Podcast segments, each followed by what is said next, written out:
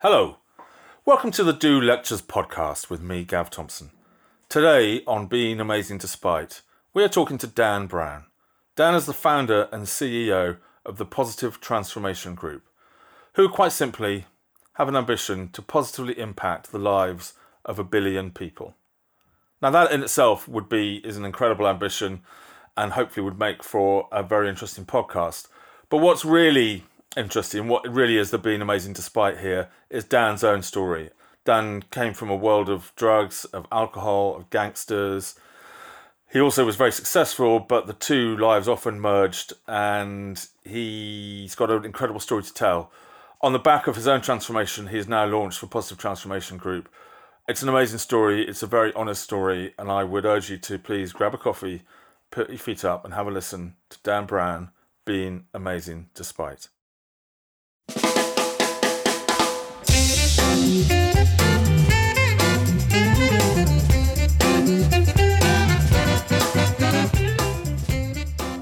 Dan Brown, welcome to the Do Lectures podcast. Good to have you. Thank you. Great to be here. Looking forward to it. So let's go back to the beginning. I hear from our mutual friends that you have a very kind of interesting backstory, as they say in the trade. I want to hear about it. I think we want to hear about it because I think it's relevant to what you're going to do in the future. So, yeah, why don't we go back to the beginning? And tell us about your childhood. Yeah, I mean, no problem. I, think I think one of the key things to remember about all this is this is no like rags to riches. I'm right in the middle of it. I've literally just come through a process of dumping my entire existence and reinvesting it back into what I'm doing today. So I'm, I'm right right in the throes of, of all of this right now in probably the most intense period of my entire life. So right back to the beginning, I had a pretty normal life, whatever normal means to anyone who's listening to this, up until I was about 12. And then it all went slightly wrong, I guess, would be the. Uh, so let's just make sure we all know what normal is. Tell us the normal bit. What was going on pre 12? What's normal to me? I mean, parents living in a village, two sisters, a dog called Snoopy that was a long haired Dachshund that was about 905, I think, when I was 11. So, uh, yeah, I mean, just just normal. You know, went to school fairly, not quite a Waitrose family existence, but, you know, that, that was normal. You know, that was my dad was managing director of a very big technology company at the time, you know, TVs and photocopiers and all that kind of stuff. Like, pretty normal. Life was normal. Okay. And then, and then what happened? I look at this a lot and I think, what did happen? Because it wasn't that afterwards. My family, if I look back on it, were, were it was a confrontational place. By that, I don't mean abusive. I just mean that there was a lot of confrontation around the family in general between people's parents and their extended families. And I could feel that when I was younger. My family had some challenges, I guess, you know, like a lot of people did just with work and changes in circumstances, illness.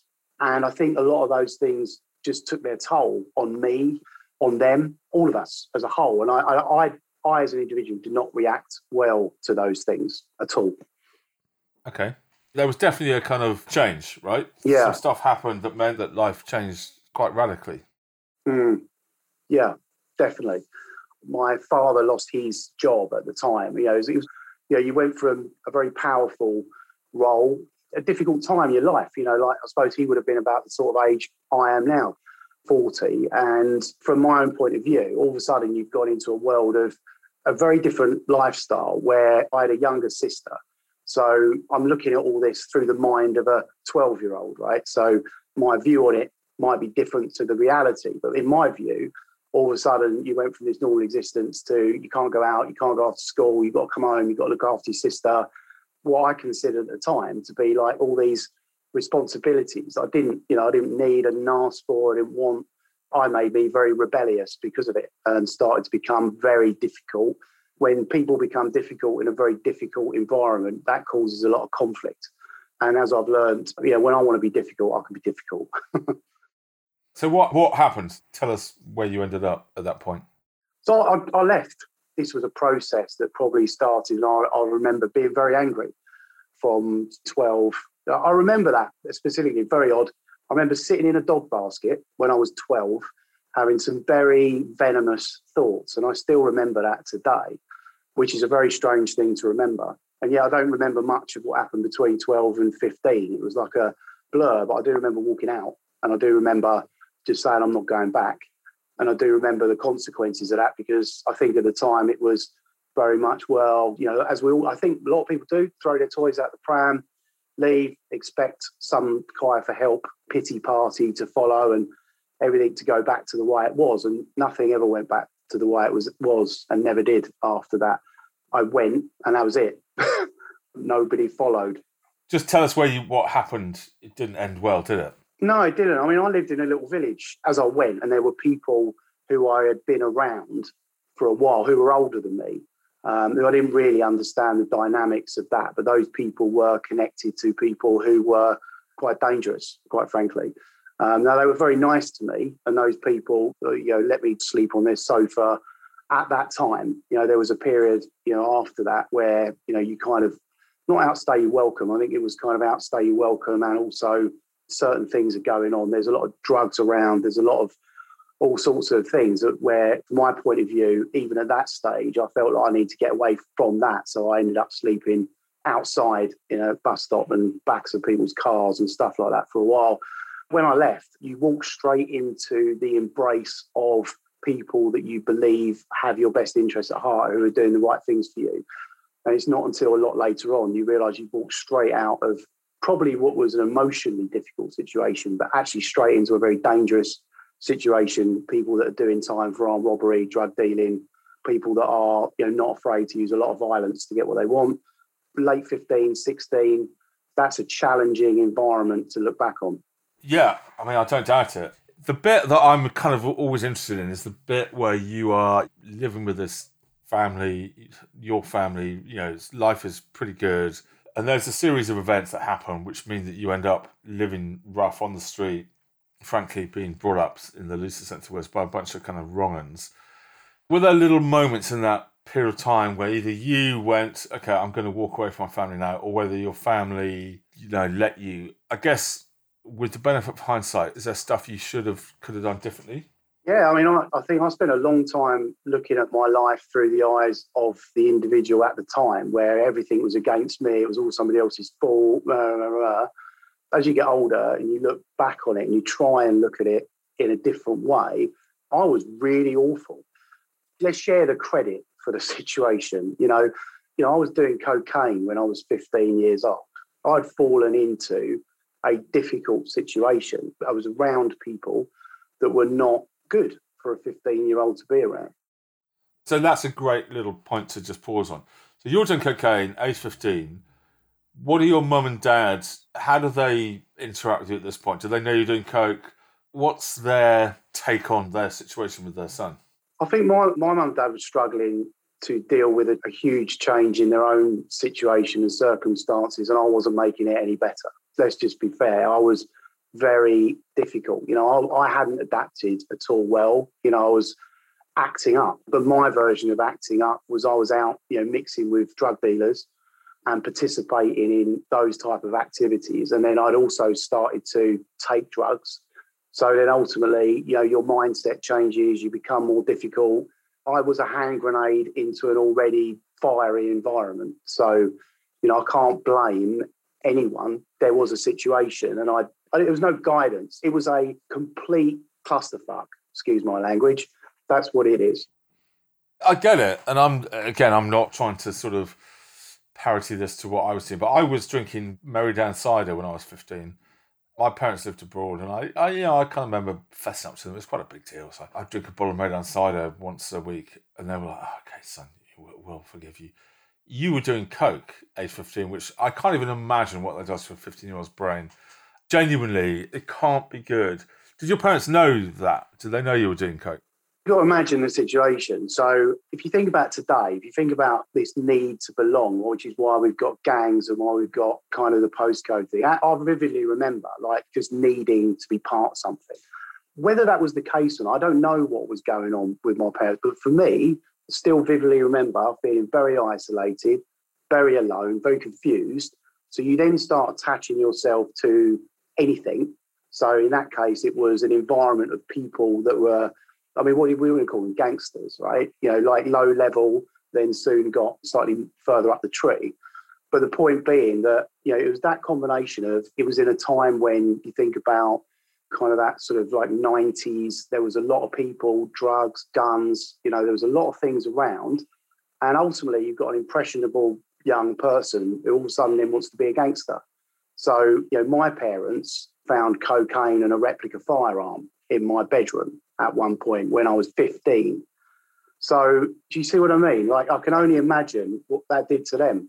How did they respond? So, the day they found a gun or a replica gun and a load of coke in your bed, age 15, what, just tell me about that day, that morning. You know, if you think it was already past the point of sensible communication. Like if I think now, as you know, in my later life, I've spent time around people that have addiction challenges. You know, you cannot negotiate. Like you can't talk sense to people that are not of right mind. And I, and as hard as it might be to think it, and I, it doesn't seem like me anymore. It seems like a different lifetime. But when I think back on it, you can't, you couldn't communicate with me. I was really angry, really aggressive, um, frankly, not of my right mind, and feeling a lot of pain, anguish, and everything else that went with it. So there wasn't communication. There was there was a lot of shouting. There was a lot of aggression. There was a lot of emotion, and then there was a lot of me leaving.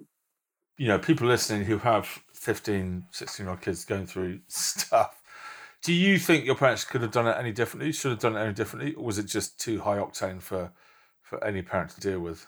I just don't, you know, I, I spend a long time moaning and blaming everyone else. But my parents, if I put myself in their situation, like I, I went out one day in that type of mindset and started waving this replica firearm around, which basically was picked up by one of the neighbours at the end of the street, which then initiated a process of the armed police being called to basically go to the youth club which was at the church where people thought I might have gone, to then the police finding out who this was and attending my parents' house to find out if they were aware that their 15 year old had a firearm. I mean, what sort of reaction does a parents take to the fact that the armed police are hunting the village for their armed 15 year old? I could look at this for a long time saying, oh, poor me, poor me. Oh, I had a really negative reaction to a situation that was beyond my parents' control. And then it escalated. And, you know, well, could they have done anything better? I don't know. Could I, if I was in their shoes? You know, I know what it's like to deal with people that are like me. And I know there's very little you can do. Like, this isn't about blaming them. This is just about telling you the story of a chain of events. Dan, I get all that. it is that funny thing, right? Which is for parents of kids at that age and stage. So let's just imagine for a second, you know, the moment where, you know, the armed police are running around the village, all the neighbours are going, Dan's got a gun. And some sort of old lady kind of, you know, taps your mum on the shoulder and goes, know, what went wrong? What do you think your mum would have said? I don't know. If you think about what happens in life and then you think about as time goes by and actually the physical reality that people's memories adjust to suit. So my perception and, and theirs will be completely different, right?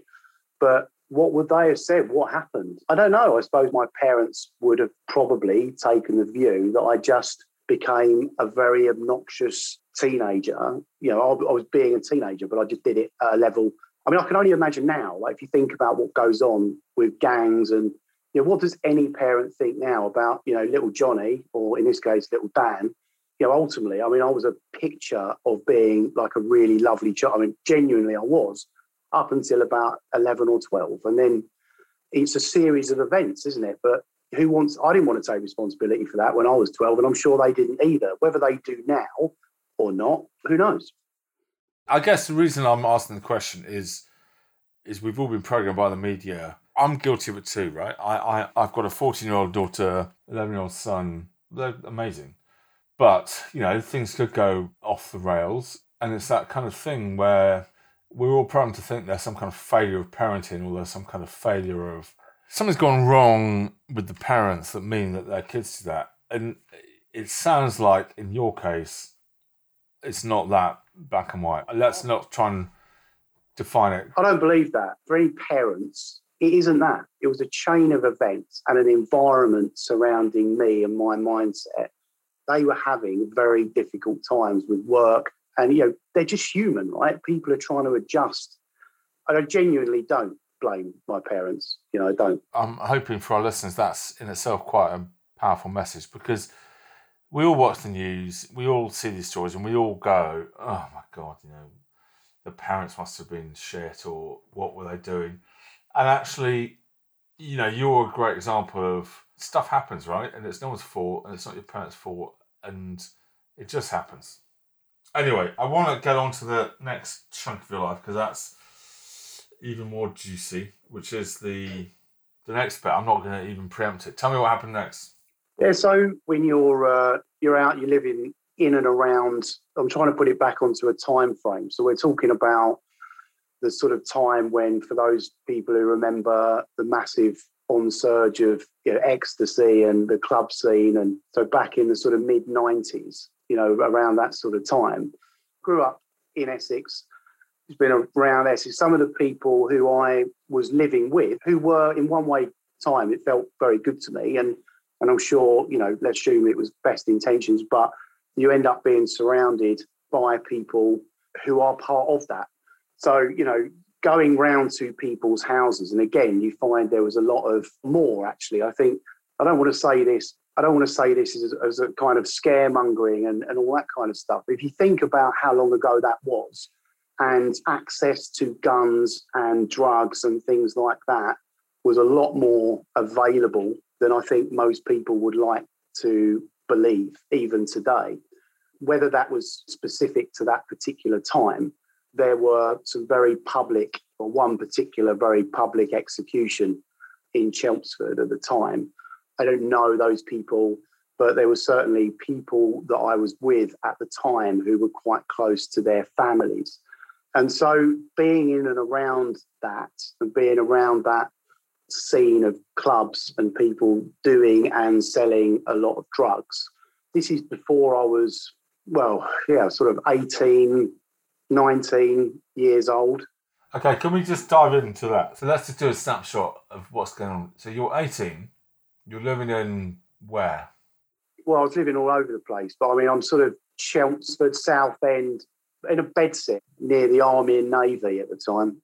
And what was your income? Where do you make money? Well, there was a couple of things. I mean, one, we were selling drugs basically. Uh, marijuana, speed was quite a big thing. You know, a lot of the people I was around, it was all to do with ecstasy tablets, amphetamines, so speed, all that kind of stuff. There was a lot of that. But bearing in mind, I was just a Klingon, really, hanging on to the side of this. And I had this ideal. Let me paint the picture. I wanted to be a gangster. I saw these people who were what I perceived to be hard, powerful people that are ultimately bullies, right? Let's be fair. But you're around that, and that's what you want to do. So my income was like the scraps off the table in comparison, but I was doing that, and I was also trying to find my way out by actually working. I tried working in a in a warehouse. I think that lasted about three hours at the time, but I went for this job, and basically what it was was the PVC, the plastic window frames, right, that go on double glazing, and they came off in these long strips. And my job that I'd been found was to stand on the end of a production line with these little metal U bends and was to insert them for 10 hours at a time, was to insert said metal U bend into the end of these. That was it for 10 hours. And I, I yeah, I, I thought I would, literally rather die, so I left. So, tiny bit apologies for trying to kind of simplify this, but I've watched Goodfellas. You're the kind of junior guy. You know, it's a classic pyramid scheme, right? Most gangster mm. things are, I think. So you're at the bottom end. You're selling the drugs. Presumably, you're not involved in actually killing people. No, no. He had to say. But what you must have known that there was some nasty business going on at the top of the pyramid, right? You can not know. You're surrounded by it. I mean, you've only got to. But there are people whose relations at the time. There was one particular individual who, you know, I found myself in his flat. I must have been 18, 19 because I was driving, and it was a flat full of people who have subsequently written, published books, a relation of one of those particular individuals. You know, and you could not know. Like these, there were people at you know nightclubs in Southend, people who were getting shot. You just couldn't not know. Like anyone who said oh, I didn't know would be lying. but I guess that's the question, which is those nights or those evenings or whatever. You know, you're sitting there going, "Yeah, where's my life going?" I'm now part of this tribe where we sell drugs, we do what we do, but we also kill people at the top end of the pyramid. How do you feel about that? All I was trying to do, and I want to paint this picture because I can only imagine it's the same for so many people today. You're just trying to survive. You've put yourself in a position, and it doesn't matter about the rights and the wrongs. I made the decision. I, I did this, I did that. I created that environment, and then you're in it and you're just trying to survive. You are the butt of everyone's jokes, the dickhead in the room. You're the kid. You're the you are the abject target of the bullying, and so you're just in an environment where one, you're not clear of mind because you're scared, terrified, isolated, don't have any friends, any family. You don't think there's anyone there for you you're stuck in the middle of it. You're doing ecstasy pills and all sorts of other stuff because that's just what you do. What are you supposed to think? I really relate to people now because like people say, oh, you know, well, yes, but but you must surely you must have thought this. You don't think anything. You just think I'm terrified and I've got nowhere to go and I don't know what I'm going to do day to day. Just don't know. You know, I got thrown out of my house in Chelmsford because I didn't have any money because I didn't keep that job and I'm just standing on the road. And I remember as that particular day, I lived in a house with an alcoholic, like a very violent alcoholic. And for some bizarre reason, as the landlord, I was standing out on the street. I was in Manor Road in Chelmsford, just off the Army and Navy. And the guy's telling me, Daniel, you know, you're going to learn a harsh lesson today. You're going to learn you put a roof over your head, you put food on the table before you do anything else. And because you haven't done that, you're out. So all my immediate fears of being homeless, isolated and alone, bang, there they are again. And while he's doing it, the aggressive alcoholic, who's for some bizarre reason thinks that because he's seen my bags, that I'm nicking stuff off him, has come down and wants to violently assault me in the street. Now, this is a guy that knocks bouncers out just for fun. So that's what it was like. And so when people say, What were you thinking? I wasn't thinking anything. I was just getting on with it. And what was the lowest moment at that point? What was the bit where you go, fuck, this is not how I planned it to be? I mean, was there a moment where you just either were facing something you didn't want to do or you just like, bloody hell, I gotta get out of this shit? Was there one of those little moments? Loads of them. I mean, I could tell you so many times you just like sitting on the floor contemplating suicide, basically, because you just don't know where to go. I mean, I that particular example, like when we were saying we were in this flat, I mean, these people are out of their minds, right? You know, and then I'm forced, forced. So there was a, a phone call that came to one of that group's parents had just been arrested for having 50,000 ecstasy tablets, right? Now I have to drive, right? So now I'm being told, and it's not a question, it's you, go and get the car, bang, off we go. I'm driving through Southend High Street at three o'clock in the morning, not capable. Now the police are behind me. So I'm driving an old, broken old car through Southend. It was either on a Thursday or a Friday. And if anyone knows Southend, particularly back then, the pub we all used to go to, it was so bad that the cameras that they installed along Southend High Street, they used to have a police command centre and on a Thursday, Friday, and Saturday, all the cameras pretty much down that particular end of town were trained on that pub. And that pub's bar manager had an intercom with a with a direct link. Talk to anyone like that sort of mid late nineties. You know, it was.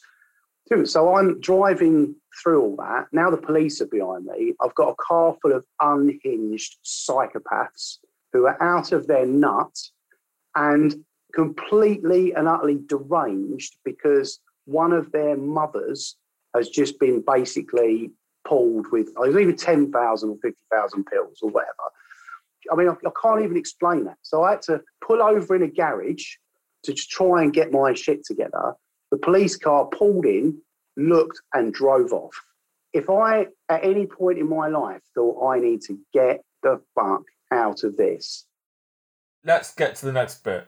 And again, listeners, there is a, a lovely reprise to this where Dan does A, find some success, and B, evolves or resolves to do what he's doing now, which is amazing. But the next stage, I think, is, is it the kind of Cornwall years? Is that fair?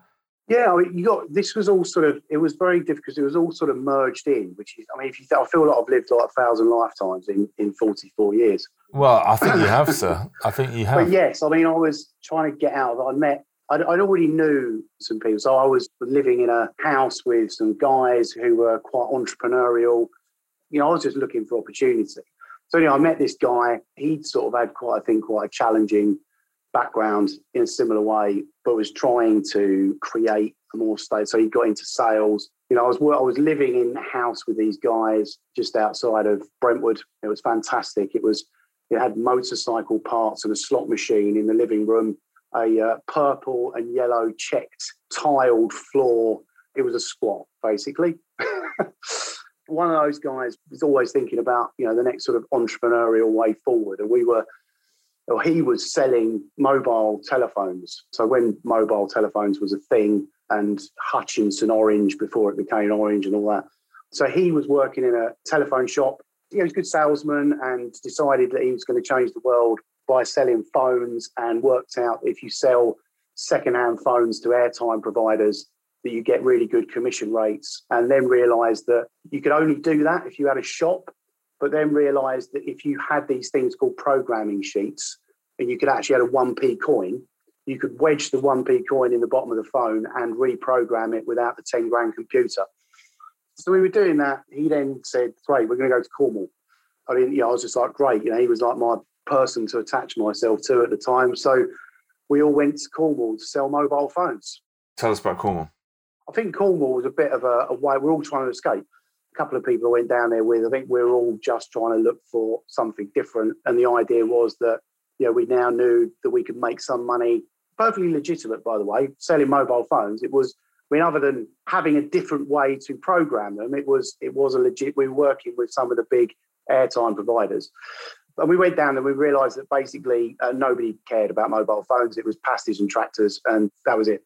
So that was a complete failure.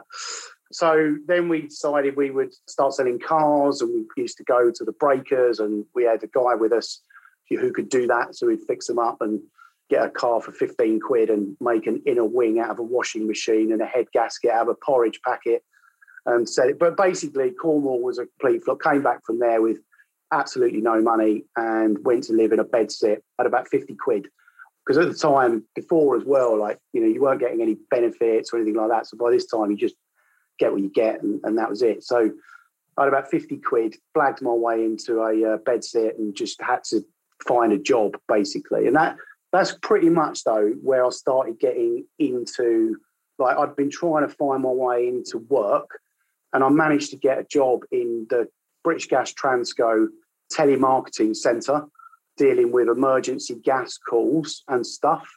And also there was a number of different jobs going on there at the time, and I I met a lady who really kind of helped me out. And there was a number of things. There was I was working in warehouses, I was doing a bit of that on the call center, and then basically I got the opportunity through this lady who owned a recruitment company to go and work for a telemarketing company that was selling advertising space. And I appreciate time, so I'm trying to condense some of this down, but that company which I was selling for was all holiday advertising. And then it turned out that they didn't really exist. And the guy, what he used to do was have a certain amount of magazines printed, distribute them round the various shops. And I mean distribute. He would walk into the shops with a handful of magazines and stick them on the shelves in places like WH Smith's and stuff like that. So that if any of us ventured out, we would sort of think it was legit. And after that all sort of went under, my big opportunity really was that she got me into a little software company in Basildon in Essex called Quintech and a guy called Tom Lee. He was a legend. You know, I mean, he, he knew that I knew that I didn't know what I was talking about. And he knew that I was full of shit. But he also knew that I would have, you know, that he would give me an opportunity. And he did. That was it. So, Dan, I've got two questions. Okay. One is Was there a point in your life where you looked at what you were doing and went, "This is now legit"? Because obviously, even even shoving coins into the back of phones to reprogram them, I used to work in the mobile phone industry. It's not entirely legit. What was the point where you went, "I'm kosher now"? That was working for Tom. You know, Tom turned my life around. Like, you know, he was a hard, hard man. If you think about like the 80s salespeople, like managing sales teams, but he he'd done very well and he gave me an opportunity. In fairness, there were three people. There was Tom Lee, Chris Pryor, and a lady called Anne Holbrook. And Anne interviewed me.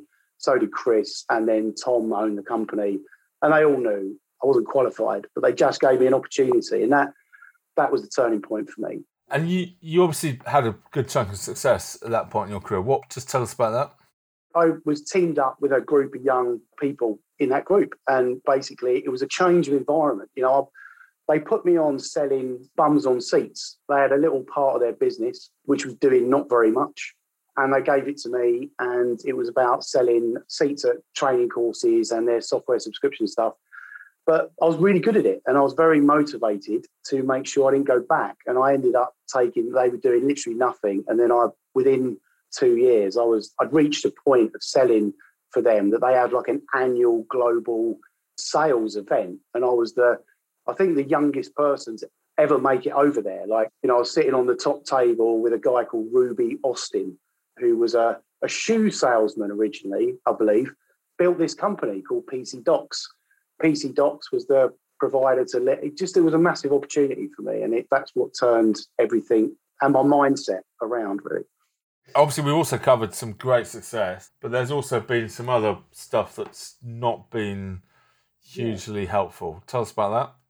You know, these days I'm very comfortable with who I am, what I am, what I'm doing, and why I'm doing it. And I'm very happy to be vulnerable and share with people my stories. And I dealt with problems with drink, alcohol, food, and you know, I had a long-standing problem, whereas I didn't believe it was a problem with cocaine you know, I did my first line of cocaine when I was 15, and I did my last line of cocaine when I was 43.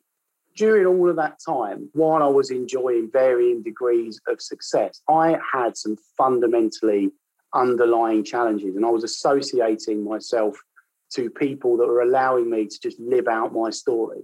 And that really accumulated through some, let's just say, relationships in my life which I had convinced myself were all just fun and it was all about fun and, you know, work hard, play hard, and all this stuff.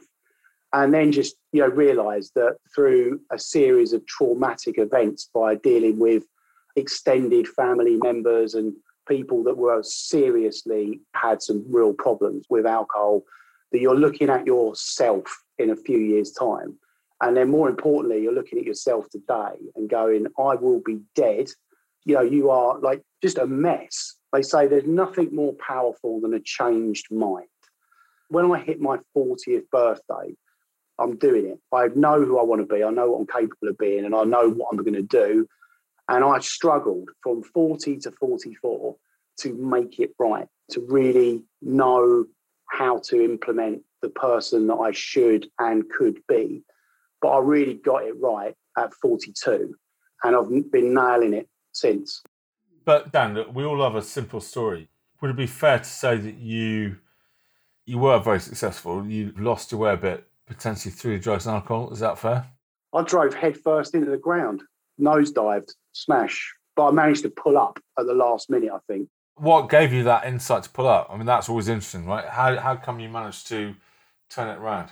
you know, you can look at other people and blame other people for your circumstances, or you can look at other people and see it as what it is, which is a reflection of your own decisions in life. And that reflection of my decisions and all the things I've created and all the shit story that I keep telling myself became abundantly clear. So I was literally just staring at all the excuses and realized that it's me. I own it. I'm responsible for everything. And it was such a an epiphany moment that I'm just not having it. I know what I want to be and I know I'm capable of being. I'm, I'm just doing it. And I don't care what the cost, what the sacrifice, don't care. I'm doing it. And the whole positive transformation initiative was about personal transformation. It was about being the person that I know I could be. It was about creating opportunities for other people.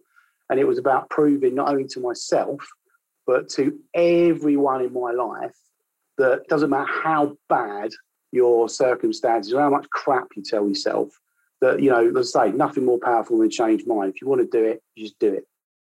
Do you have kids? I do have a son who, you know, we had do not have a relationship. But unfortunately, you know, that was a part of my life, you know, very early on. We reconnected a bit later on in my life, but, you know, there's a lot of challenges around that. He might be listening to this now, Dan. What would you say to him? I'm sorry. You know, it's um, that's, that's sorry. I just I'm um, sorry. Sorry about what? I was uh, just I got it wrong. You know, I was a very very uh, selfish, very selfish person who was going in the wrong direction and uh, continued to go in the wrong direction, believing it was the right way to go. And he was uh, a casualty of very bad decisions. Um, and yeah, I'm sorry. You know, I just goes back to my parents. You know, he can look at me now and say, "What? What an asshole." You know, what sort of shit decisions did you make? And I'm trying to adjust my perspective to understand how I've behaved back to my parents to realise that you know we don't know. How old is he now, Dan? Uh, he's twenty. He's in his twenties, so mid twenties. But uh, yeah, it's tough that one. You, caught me on the unawares there. But I mean, it's sorry, mate. No, no, no. Look. Listen, I think I think a good place to end is for you to tell us about what you're doing now, the Positive Transformation Group, because it, it is amazing. I'm sorry a little bit to our listeners for focusing much on the despite, but you know, I think despite is relevant. But I, I want to hear. I'm going to stop talking now and let you, Dan, talk about the positive transformation plan. So please crack on. Thanks. No, no. I mean, you know, I'm very grateful for the opportunity, and um, you know, and that's my big word. Everything is about opportunity, and all through my life, everything else that's ever gone on, my decisions, total ownership of that. But three things I identified as I got on in my career, I realized that I really wanted to do something for other people to create the right opportunities and the right platform for people to be able to not have to make the same mistakes and also to have a support infrastructure that they could really build on. Uh, and relationships are a massive part of that, and finding people who are like minded that want to help people create opportunities. And so I realized I was working, you know, in technology. I was working with a lot of charities. I'd been very much involved with schools and development, and I realised that we are in a really difficult time. You know, I was in a difficult time. We're in a difficult time, and I thought, what are the three things that I could do well to do something with the second half of my, let's assume I've got another another life. You know, I've got I'm 40, let's assume I get another 40 years. What am I going to do with it? And what I'm going to do with it is create opportunity for people. And I thought, well, I'm good at bringing people together. For whatever reason that is, that seems to be something I can do well. And I'm quite good at finding very different ways to access money and resources, maybe because of my background. You know, I've got a very different way of seeing the world and acting, thinking about things. And so I said, right, I'm going to create something that does all of that. It's all about I'm going to utilize my own personal transformation. I'm going to turn this out this thing called positive transformation. I took 320 people out for dinner at the Rosewood Hotel in 2019. You know, just said to everyone, right, I believe in finding people's passions, connecting them with resources and funding and opportunity to widen the impact of other people's programs so that we can level up society and create opportunity for everyone. So I launched something called the Positive Transformation Initiative. And within sort of six months of that dinner, we had multiple people collaborating, identifying ways that they could do better things in society. That's gone on to create, you know, sort of 30 odd national programs. We've set up in South Africa, we're funding project over there, which is the start of building entrepreneurial skills and development for young people that positive transformation initiative has led to working, building something called the Opportunity Academy, which identifies significant resources and funding. And instead of doing what organisations have tended to do in the UK, which is to become potentially a private equity backed organisation, access money, and then suck it all out in profit, the Opportunity Academy engages with employers, it works with communities it accesses resources and funding, and then it builds programs and projects in society. So it supports communities, it supports schools. It's looking to build a, a sustainable backbone to give devices and connectivity to people who need it. Um, once all of the charitable hysteria that's all over the media at the moment, once that fades, how do we provide you know, long-term support to people that need it by giving them connections to the right people, resources from those people, and how do we give them funding? So, how do we make a systemic change in society by accessing people's passions and then giving them connections, resources, and funding? And that's that's what we're doing. You said you want to impact a billion people. Why not a million or hundred thousand? I mean, billion's a big number. Why a billion? Mean, actually, you know, if you want the honest answer, it's only it's not a billion, it's it's 10 billion. Because when I said a billion, the whole point was I had a speech which was given by a guy called Admiral McRaven. He's very famous for this speech about, you know, make your bed. If you want to change the world, make your bed. He's Admiral William McRaven. But he talks about in his speech, it was a commencement speech for the University of Texas. And he talks about if you want to make an impact in the world, focus on you know impacting the lives of 10 people and they impact 10 people and they impact 10 people. And ultimately within a certain amount of time you can impact the lives of everybody on the planet. And for me this isn't about some business. This is about my change in life and doing something to create opportunities. And in my mind i thought right well if you're going to make a systemic change in society you need to look at it generationally. You've got to think bigger. You've got to think collaboratively. You've got to think very differently and to hit the lives of the, everyone on the planet, you would need to impact positively the lives of a billion people. And ultimately, very again, being very fortunate through this collaboration, you know, we've now got people coming together with the sort of technology, with people who have been responsible for changing the lives of people in countries that are coming together to help us do this. But no, in reality, as someone pointed out to me the other day, why a billion? Why not 10 billion? Because frankly, if I was one of those people, one of those 9 billion that someone said, don't worry about him, then what would I be doing now today? Or what would those people be doing? I don't want to exclude anyone. It's got to be accessible, transparent, and inclusive, and it's got to impact the lives of everybody. Dan, your positivity and your ambition is genuinely not, I've not met anyone that succeeded that. So, and I'm sure there's our listeners sitting here going, wow, frankly. You know, what a story and what an ambition. How can they help? We've set this up, and the way this is set up is by the fact that our whole model is about collaboration. So all we need people to do is get in touch. The way our whole model, the whole funding means that if we help make other people successful, by virtue of doing that, everyone involved becomes more successful.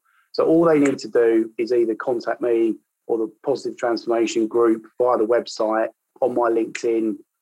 So it's just positivetransformation.org or just dan.brown at positivetransformation.org. Dan, thank you. And I really appreciate your story and your energy. And I wish you all the best. And I'm, I do not doubt you'll be very successful. And I really appreciate it. Final words to you, Dan. No, I'm, I'm just grateful the opportunity. I'm not I'm not asking for anyone's approval. My story is my story. What I'm doing now is what I'm doing now. I really want to find people that want to come together collaboratively and, and help create opportunities at a time when people really need it. For those of you who do, I would love to talk to you. For those of you who don't, so be it. Cheers, dude, mate. I appreciate it. Lots of love to you, man. Thank you, mate. Really appreciate it. Cheers. See you later. Thank you so much for listening. I hope you found Dan's story inspiring. I, as you could hear, I think he's an amazing guy, and I think he's really honest and inspirational. And wow, what a story! Please do keep listening. I really appreciate you taking the time out of your busy days and weeks to tune in to us. Please do leave a review on uh, Apple Podcasts and a rating stars all, stars are good. And also feel free to drop me a line, gav at thedolectures.co.uk. The show was produced by George McDonough. The music was by James Morton. Take care, stay safe. Bye.